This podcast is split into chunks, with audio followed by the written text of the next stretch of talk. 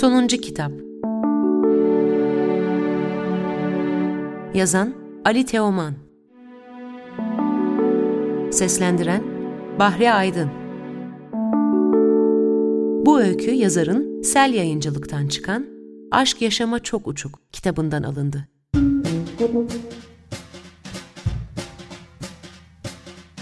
Ein Leben ohne Neid, ohne Hass, ohne Lüge wäre nicht lebenswert.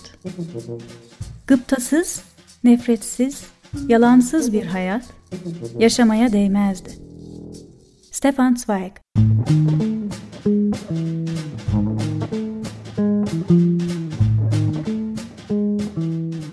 Eski postanenin önünden çiçek pasajına doğru yürüdüm. Akşam tüm görkemiyle kentin üzerine çöküyordu. Vitrin ışıkları yanmıştı. Yoldan gelip geçenlerin yüzleri bir an havada asılı kaldıktan sonra ateşe atılan ufak kağıt parçaları gibi yavaş yavaş buruşuyor, ezilip büzülüyor, karanlığın içinde eriyip gidiyordu. Bu yüzlerin arasında bir yüz arıyordum. Geri gelmemecesine yitirilmiş olan bir yüz. Onun yüzü. Günlerdir bundan başka bir şey düşünemiyordum. Pekmez denli yoğun, kıvamlı, ağır ve kaygan bir düş tüm benliğimi kaplamıştı. Zihnime kilit vurulmuştu sanki. Gün boyu bacaklarım beni nereye taşırsa oraya sürükleniyor, birbiriyle ilintili iki düşünce kırıntısını bir araya getirmeyi başaramıyordum. Birkaç hafta içinde yeni kitabımı yayın evine teslim etmem gerekiyordu. Ve ben anlatının bir yerinde takılıp kalmıştım. Editörümle son görüşmemde o ana dek kullanmakta olduğum balık şarkıları izleyini bırakmaya karar verdiğimi açıklamıştım. Ne üdüğü belirsiz bir takım el yazmaları icat etmiştim onun yerine ve anlatıyı bundan sonra bu eksene oturtacaktım. Çalışmaların iyi yolda olduğunu gösteren somut veriler istiyordu yayın evi. Yoksa desteklerini çekeceklerdi. Onların bu doymaz meraklarını susturacak bir şeyler uydurmam gerekiyordu. Ne var ki hiç de kolay değildi bu. Tüketici bir kararlılıkla belleğinize yapışan anıları, sözcükleri, görüntüleri ve yüzleri bir anda silkinip üzerinizden atmanız olanaksızdı. Geçmişin alaycı saldırılarına karşı tümüyle korunmasızdı insan. Kendimi karanlık, sanrılı bir boşlukta asılı hissediyordum. Sokağın köşesinde durup gazeteci çocuktan bir akşam gazetesi aldım. Niyetim, ertesi günün başlıklarına şöyle bir göz gezdirmekti. Onu işte tam o sırada görmüş olmalıyım. Sevgili Ceyhani'ydi bu. Naum Ceyhani. Sokağın köşesinde durmuş, kaşları çatık, mustarip bir çehreyle bana bakıyordu. Gizli bir derdi var gibiydi. Hemen gidip koluna girdim. Hadi gelin şuradan bir şey içelim. Aman efendim olur mu? Ama içki lafını duyunca gözleri parlamıştı. Yalnızca nezaket icabı reddettiği belliydi. Meyhanelerden birine girip televizyona nazır bir masaya kurulduk. Rakı içersin değil mi üstad? Şef, bizim masayı soğuklarla şöyle bir donatı ver. Midye tabağı, kokoreç filan da yaptır. Ama pişkin olsun ha. Sonra hani sizin özel bir kebabınız olacak. Birer buçuk götürürüz değil mi? Pala bıyıklı garson siparişleri aldıktan sonra aceleyle savuştu. Yine Naum Bey'e döndüm.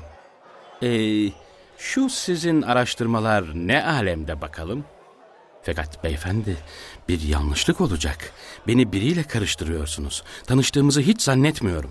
Elbette tanışmıyoruz. Ya da daha doğrusu daha önce hiç yüz yüze gelmedik diyeyim. Ama anlı şanlı, meşhur ve maruf gizli ajan Nahum Ceyhani'yi kim tanımaz ki? Daha geçen kitabımda sizden söz etmiştim. Söz etmekte ne kelime? Başlıca karakterlerinden biriydiniz o romanın. İz sürme ve kendini gizleme konusundaki yetenekleriniz inanılmazdı. Aynı anda hem burada hem orada hem de hiçbir yerde olabiliyordunuz. Bin bir değişik kimliğe bürünerek çıkabiliyordunuz izlediğiniz kişinin karşısına. Sanki görünmez bir ablukaya alıyordunuz onu. Sizi göremiyor ancak her şeyi titizlikle kaydeden keskin bakışlarınızı her an sırtında hissedebiliyordu. Paranoyanın sanrı dolu ülkesine itiyordunuz onu böylelikle. En karmaşık gibi görünen sorunları yağdan kıl çekercesine çözüveren usavurumlarınıza hayrandım inanın. Hele finaldeki o parlak çıkışınız. Ne zamandır bir tanışma fırsatı arıyordum sizinle bilseniz. Kısmet bugüneymiş. Nihayet karşılaştığımıza o kadar mutlu oldum ki memnuniyetimi ifadeye adeta natıkam el vermiyor. Kendi kitaplarında yarattığı karakterlerle her gün karşı karşıya gelemez insan. Ceyhani deşifre oluşuna biraz bozulmuş gibiydi. Ama garsonun getirdiği iştah açıcı mezeleri bırakıp gitmeye de gönlü razı olmuyordu. Kadehlere rakı doldurduktan sonra sözüme devam ettim. Bahse girerim ki koltuğunuzun altındaki şu kara kaplı dosyada geçen hafta editörüme söz etmiş olduğum o esrarengiz el yazmaları vardır. Bu öyküyü siz yazmakta olduğunuza göre bunu bilmenize de şaşmamak gerek. Ancak şunu da bilin ki adı bizde saklı olan şüpheli bir şahsın evinde teşkilatımızca yürütülen gizli bir operasyon sonucu bulunup suç delili olarak el konmuş son derece mahrem belgelerdir bunlar. Burada şahsi çıkarlar değil, devlet ve milletin bekası söz konusu. Eğer niyetiniz bu belgelere ve tabii dolayısıyla da bunların elde ediliş tarzına değinerek teşkilatımızı kamuoyu nezdinde küçük düşürmekse aman üstad hiç öyle şey olur mu? Ayrıca ben öyle bir densizlikte, münafıklıkta bulunmaya kalkışsam benim değersiz lafıma kim kulak asar? Hadi diyelim buna inanacak bir divane çıktı. Sizin teşkilat böyle kuru gürültülere pabuç bırakır mı hiç? Siz haklılığınızdan emin olduktan sonra bırakın istedikleri kadar yırtınsınlar. İt ürür, kervan yürür sonuçta. Hem baktınız canınızı sıkmaya devam ediyorlar. Balyoz gibi tepelerine inip kafalarını eziverirsiniz olur biter. Güç sizin elinizde değil mi nasıl olsa? Bu sözlerim Ceyhani'yi rahatlatmıştı. Bilgitçe başını sallayarak onayladı. Evet, korkması gereken biri varsa o da ben değilim. Güçlü olan her zaman haklıdır. Evrensel bir ilkedir bu.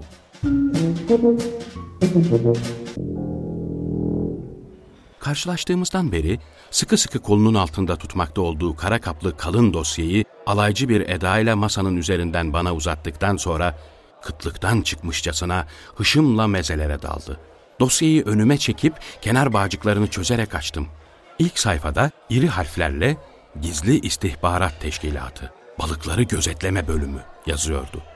Sağ üst köşede kırmızı mürekkepli damgayla çaprazlama basılmış çok gizlidir ibaresi dikkati çekmekteydi. Üstad, bu balıkları gözetleme bölümü sizin bölüm oluyor galiba değil mi? Ağzı dolu olduğundan homurdanarak evetledi. Dudağının kenarından ince bir tutam patlıcan salatası sarkıyordu. Başlık sayfasını çevirdim.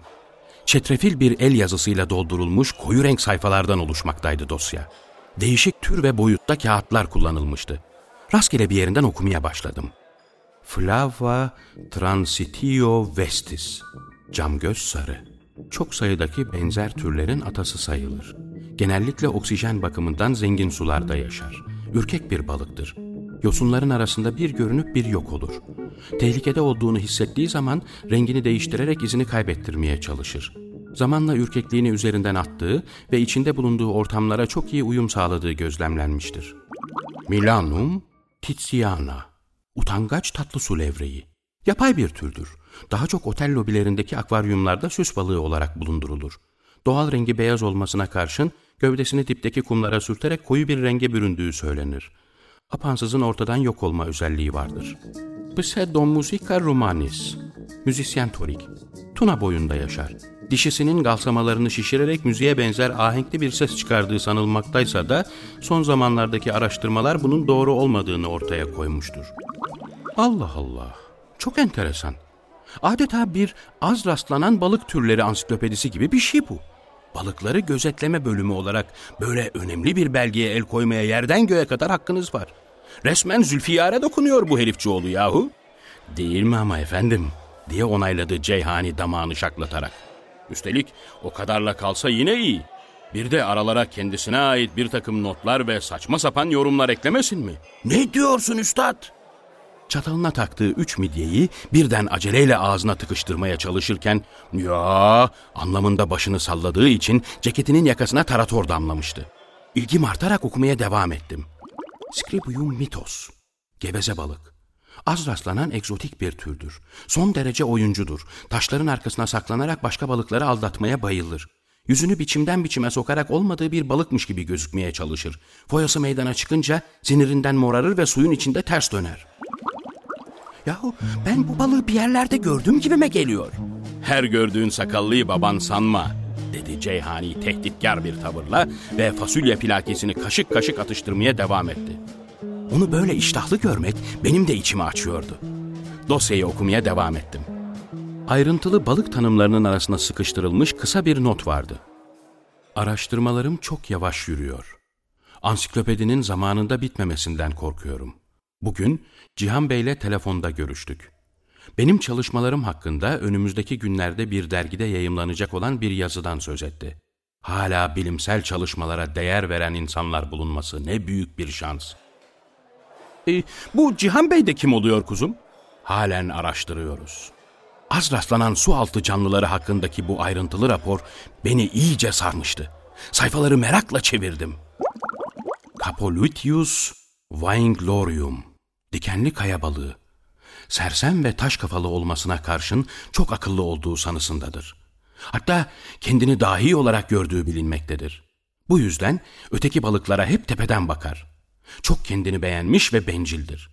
Onunla dost olmak isteyen iyi huylu balıkları aşağılayarak yanından kaçırır.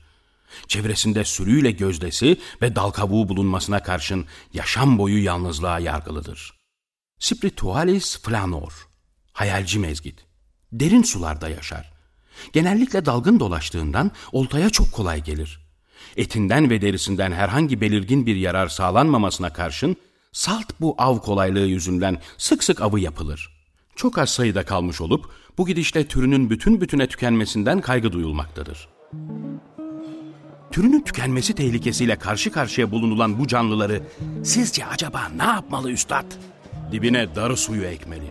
Gözünün yaşına bakmayıp bire kadar kırmalı. Daha küçükken başını iyice ezmeli ki büyüyüp de kafa tutmaya kalkışmasın. Hayret! Bakın burada ne diyor? Bugün sokağın köşesindeki eczaneden bir şişe darı suyu aldım.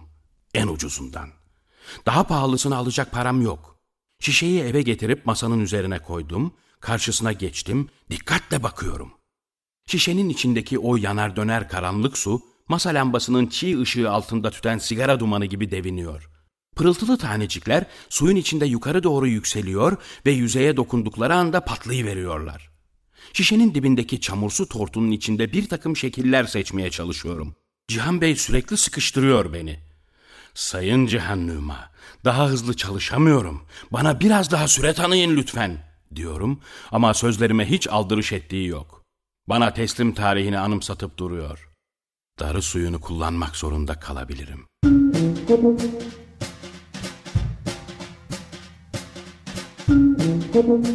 Bir bilim adamı için şaşılacak sözler doğrusu. Ah o bilim adamı dediğiniz kişinin nasıl bir vatan haini olduğunu bir bilseniz. Teşkilatımızı ortadan kaldırmak için elinden geleni ardına koymuyor. Bu yıkıcı faaliyetleri yüzünden uzun süredir sıkı bir göz hapsinde tutuyoruz onu. Bize karşı tasarladığı ya da içinde yer aldığı her yeni komplodan anında haberdar olmamız gerek. Aman üstad bak burada tam senin söylediklerine uygun bir dipnotu verilmiş. Paranoyak megalomani.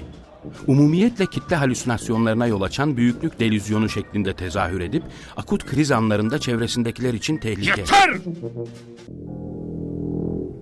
Naum Ceyhani oturduğu yerde tepinirken bir yandan da elindeki çatalla plaki tabağına vurduğu için salçaya bulanmış fasulye taneleri etrafa saçılıyordu. Onu böylesine şirret bir karakter olarak tasarladığıma çoktan pişman olmuştum bile. Ancak yapılabilecek bir şey yoktu. Zarlar atılmış, roller seçilmişti. Ve ne denli can sıkıcı olursa olsun kendi edimimin sonuçlarına katlanmayı bilmeliydim. Son çare olarak onu belki biraz sakinleştirebilirim ümidiyle Balıklar Ansiklopedisini yüksek sesle okumaya devam ettim. Intellectualis Oriens, Şark Palamudu. Kızıldeniz'de yaşar. Entrikayı sever. Kuyruğuyla çok iyi çamur atar. En büyük zevki hem cinslerini kandırmaktır. Ex prima hystericum. Kıskanç lapina. Rekabetten nefret eder. Öteki balıkların en ufak başarıları karşısında kıskançlıktan çılgına döner ve saçmalamaya başlar. Bu saçmalama zaman zaman sabuklamaya ya da aşırı durumlarda saldırganlığa dönüşebilir. Rakiplerini saf dışı bırakmak için en aşağılık hilelere başvurmaktan çekinmez. Şark palamuduyla yakın akrabadır. Solitatus silens. Dilsiz balık. Islıkla çok yüksek frekanslardan kimsenin duyamadığı bir şarkı çalar. bu şarkıyla dişisini çağırdığı sanılmaktadır. Yılda yalnızca tek bir kez çiftleşir. Eşine bağlılığıyla bilinir. Ancak eşinden bu tür bir bağlılık görmediği için boynuzlu dilsiz adıyla anıldığı da olur. Antipenepolis, Meretrix, çapkın horozbina. Yalnızca dişisi bulunur. Kısa ömrü boyunca binlerce değişik tür balıkla çiftleştiği sanılmaktadır. Çiftleşme bittikten sonra erkeğini cinsel organından ısırarak öldürür ve yer. Naum Ceyhani sakinleşeceği yerde daha da küplere binmişti. Neyse ki tam o sırada garson kebapları getirdi de Ceyhani'nin öfkesi biraz yatışır gibi oldu. Ağzı boş kalıp tekrar küfür etmeye başlamasın diye bana gelen kebabı da onun önüne sürdüm. Artık yüksek sesle okuyarak onu daha fazla kızdırmayı göze alamazdım. Kaldığım yerden dosyaya göz gezdirmeye devam ettim. Bu kitap hiç bitmeyecek. Üzerinde çalıştığım el yazmaları gitgide çözümü olanaksız yekpare bir şifreye dönüşüyor. Yer yer sabuklamaya varan bir aceleyle yazıldıkları belli olan, karınca duası gibi çetrefil bir rıkayla kaleme alınmış yüzlerce sayfa. Satırlar dalgalanıyor, yazı savruklaşıyor, harfler birbirinin içine giriyor, yazım yanlışları gitgide sıklaşıyor, söz dizimi aksıyor. Yazar bir tehlikenin yaklaşmakta olduğunu sezmişçesine bir an önce kağıda dökmek istemiş olmalı kafasının içindekileri. Okunması olanaksızın sınırlarını zorlayan bir belge çıkmış sonuçta ortaya. Yazıda esre ve üstün kullanılmadığı için kimi zaman tek bir sözcük saatlerce uğraştırıyor beni. Kılı kırk yaran bir yorum çabası gerektiriyor bu. Metindeki Arapça kökenli sözcüklerin çokluğu işi daha da zorlaştırıyor. Neredeyse yalnızca ünsüzlerden oluşan ve dolayısıyla da birçok değişik biçimde okunması olası harf öbekleriyle karşı karşıya buluyorum kendimi. Basit bir sözcüğün gül mü, kül mü, gel mi ya da mülk mü, melek mi, melik mi olduğunu anlayabilmek için metni ileri ve geri doğru sayfalarca taramak zorunda kalıyorum. Üstelik çoğunlukla hiçbir işe de yaramıyor bu çaba. Çünkü saatler süren tüketici bir çalışmanın sonunda belirli bir bağlam olmadığını, tümcelerin Dahası kimi zaman sözcüklerin anlamsal bir bütün oluşturacak bir biçimde değil, tersine gelişi güzel ard arda sıralandığını anlıyorum bunaltıyla. Ya da kim bilir kendi aralarında bir tutarlılıkları vardır belki. Ancak ben ayırdına varamıyorum bu gizemli dizgenin. Metnin kapıları benim için kapalı kalıyor. Öte yandan Cihan Bey kitabı bitirmem için sürekli sıkıştırıyor beni. Geçen gün Beyoğlu'nda buluştuk. O domuz gibi tıkındı, bense içim daralarak onu seyrettim. Bu kitabın niçin bir an önce bitmesini istediğini artık biliyorum. Maskesi nihayet düştü. Cihan Bey, Cihan Bey değil aslında. Kaç gündür ateşim var. Hararet gitgide yükseliyor. Üstad, siz ateşten hoşlanır mıydınız? Sıcak olmak şartıyla. Kebabı arasına koyup dürdüğü yufka ekmeğini bir hamlede gövdeye indiriyor. Doğru, ateş dediniz mi sıcak olmalı. Zaten vakti zamanında Eflatun bile bunu önemsememiş mi kamu düzeninin korunabilmesi için? Yo, sansür sözcüğünden korkmamak gerek bence. Efendim, maksat yakıttan tasarruf. Kaşla göz arasında benim kebabım da ortadan yok olmuştu. Naum Ceyhani ikiye yardığı ekmek somunuyla meze tabaklarında arta kalan son sıvaşıkları temizlemeye girişirken garsona bir porsiyon kebap daha ısmarladım. Bundan böyle daha az obur tipler yaratmalıydım. Bütçem bu kadar masrafı kaldırmıyordu. Üstelik balık şarkıları izleyinden sözde vazgeçmiş olmama karşın hala aynı sularda dolaşmaya devam ediyordum. Bu öykü çok ama çok kötü gidiyordu.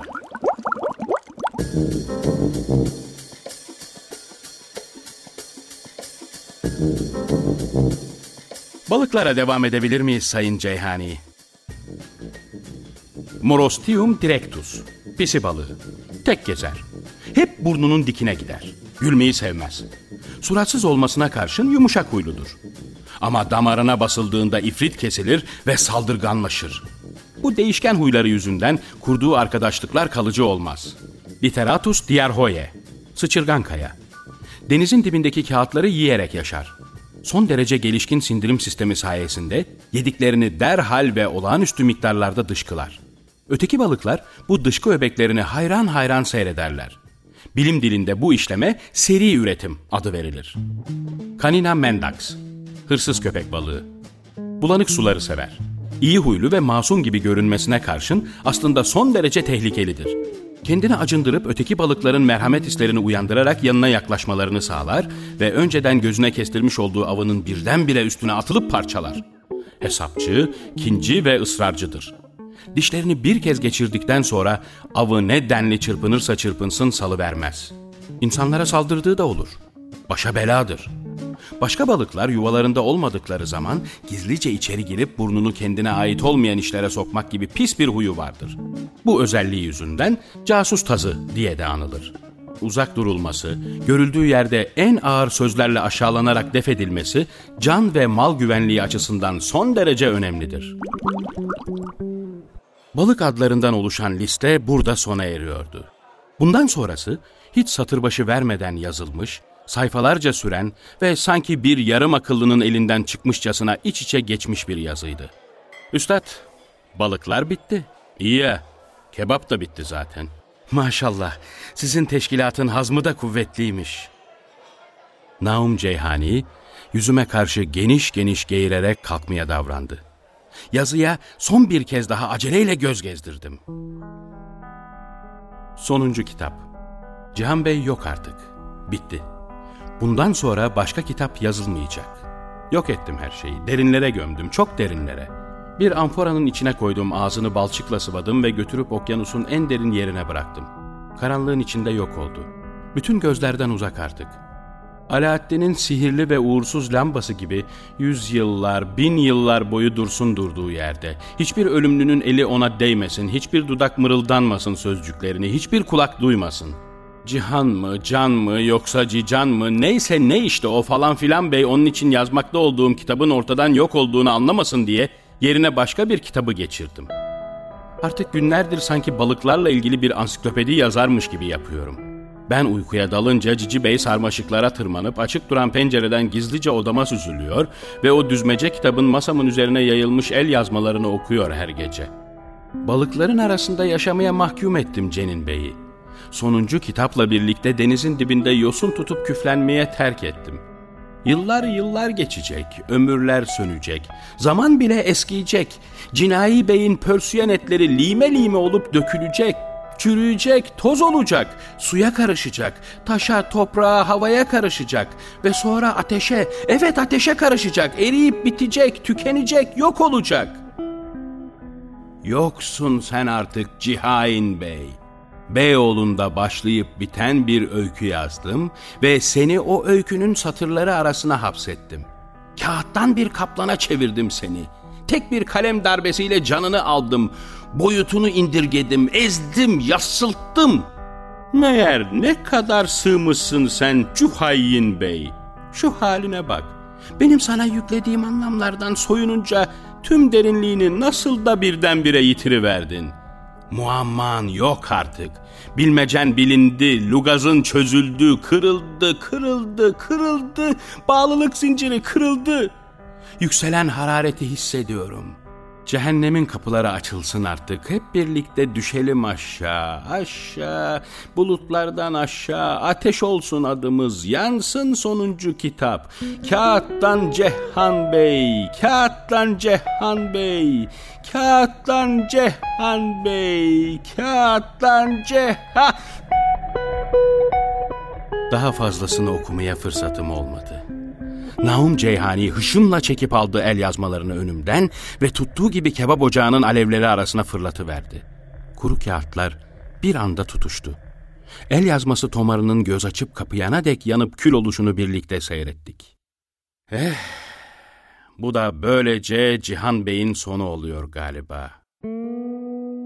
Cihan Nüma, teşkilatımızın en gözü pek ve yetenekli elemanlarındandı. Parlak bir gelecek vardı önünde. Çok yükselebilirdi. Ama yazgının önünde durulamıyor işte. Ne yapalım? Kısmet değilmiş. Yazık oldu. Nur içinde yatsın. Anısını daima kalplerimizde yaşatacağız. Ancak duyulabilen bir sesle söylemişti bunları. Dudakları sanki belirsiz bir duayı mırıldanıyormuşçasına bir süre daha kıpırdandı. Yüzünde kayıtsız bir ifade vardı.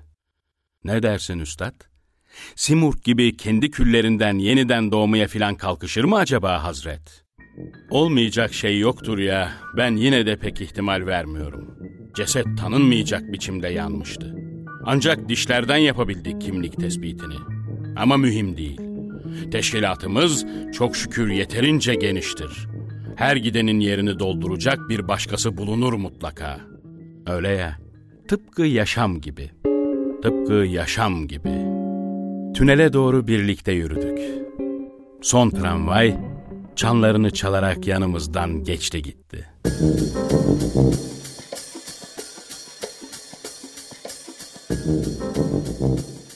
Ali Teoman'ın sonuncu kitap öyküsünü Bahri Aydın seslendirdi.